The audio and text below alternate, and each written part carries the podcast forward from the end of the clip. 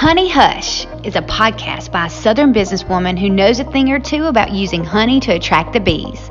Every week, Elizabeth will discuss up and coming and established leaders alike how to win influence with one simple strategy kindness. Whether you're a successful entrepreneur or still in the dream phase, Honey Hush will teach you that the sweeter the honey, the more bees you'll attract. Community is always more fun than competition. On day 25 of 30, we're going to discuss something that many of us, I would imagine, struggle with. In fact, on Tuesday, this past Tuesday, my ladies' small group that gets together for lunch, we got real vulnerable about this topic, about the struggles with being our true selves. Most of us think we are presenting a real self, and some are aware of presenting a false self. But there's a deeper option, and that's being your true self. So there's the real, the false, and the true. It's the being authentic. Your false self is who you want people to believe you are, knowing good and well that is it's just not like that. Think, you know, about those little squares on social media. That typically is most people's false self. It's what you want people to believe. Your real self is not falling prey to being false, but you're still holding back parts of you that you think others may not fully support. You're being real and not pretending that your kids are well behaved or that your marriage is perfect, but oftentimes going along with things that don't really align with your spirit. Your real self sometimes gets so lonely for community that you're willing to compromise in order to fit in. Then there is the true self. The true self's identity is who you are at your core. You're so confident that you need zero affirmation and you do not compromise. In fact, compromise is a dirty word. Many people struggle with being their true selves, whether it's because they're afraid of judgment or they feel pressure to conform to certain expectations. But being authentic is actually essential to living a fulfilled life and building meaningful relationships. So, let's talk today about how we can be authentic. The first step is to understand your values and beliefs outside of what anybody else thinks. What do you stand for? What is important to you? I challenge you to take some time to reflect on those questions and write out your answers. Without any influence from anyone else, what do you stand for? And what's important to you?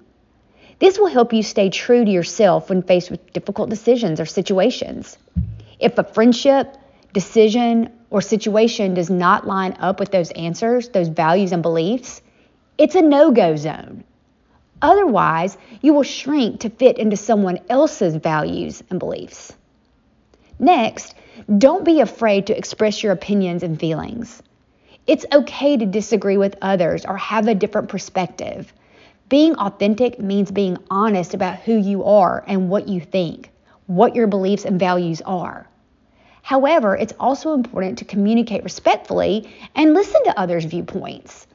One of my most favorite things I like to say when I'm Enneagram coaching a big group is to say, say what you mean and mean what you say, but say it nice. Don't lie, but do say it nice. Don't do the omission thing, but say it nice. Say what you mean and mean what you say, but say it nice. If you miss any point of that along the way, you will have compromised the end goal.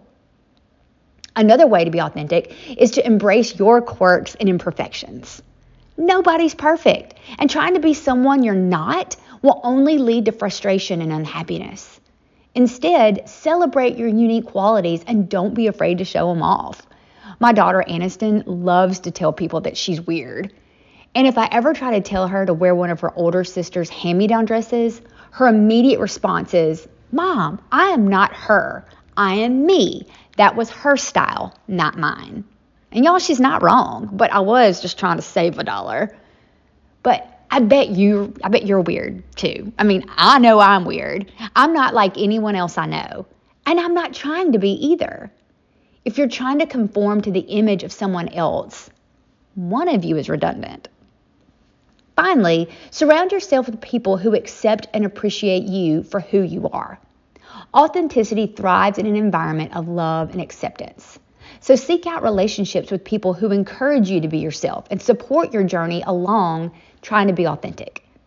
If you ever begin to notice that your circle is starting to look more like a gang of a bunch of lookalikes or act-alikes, definitely raise that eyebrow. Authenticity is the breeding ground for dreaming bigger because no idea is ever dumb and different is embraced. And if you're having to question what you said or did every time you leave a certain group for fear that you're going to be the one talked about, that is probably not your tribe. In this day and time, with everything being photoshopped, edited, screenshot, nipped and tucked, it can be scary to show up authentic. Being authentic requires self reflection, honesty, and self acceptance.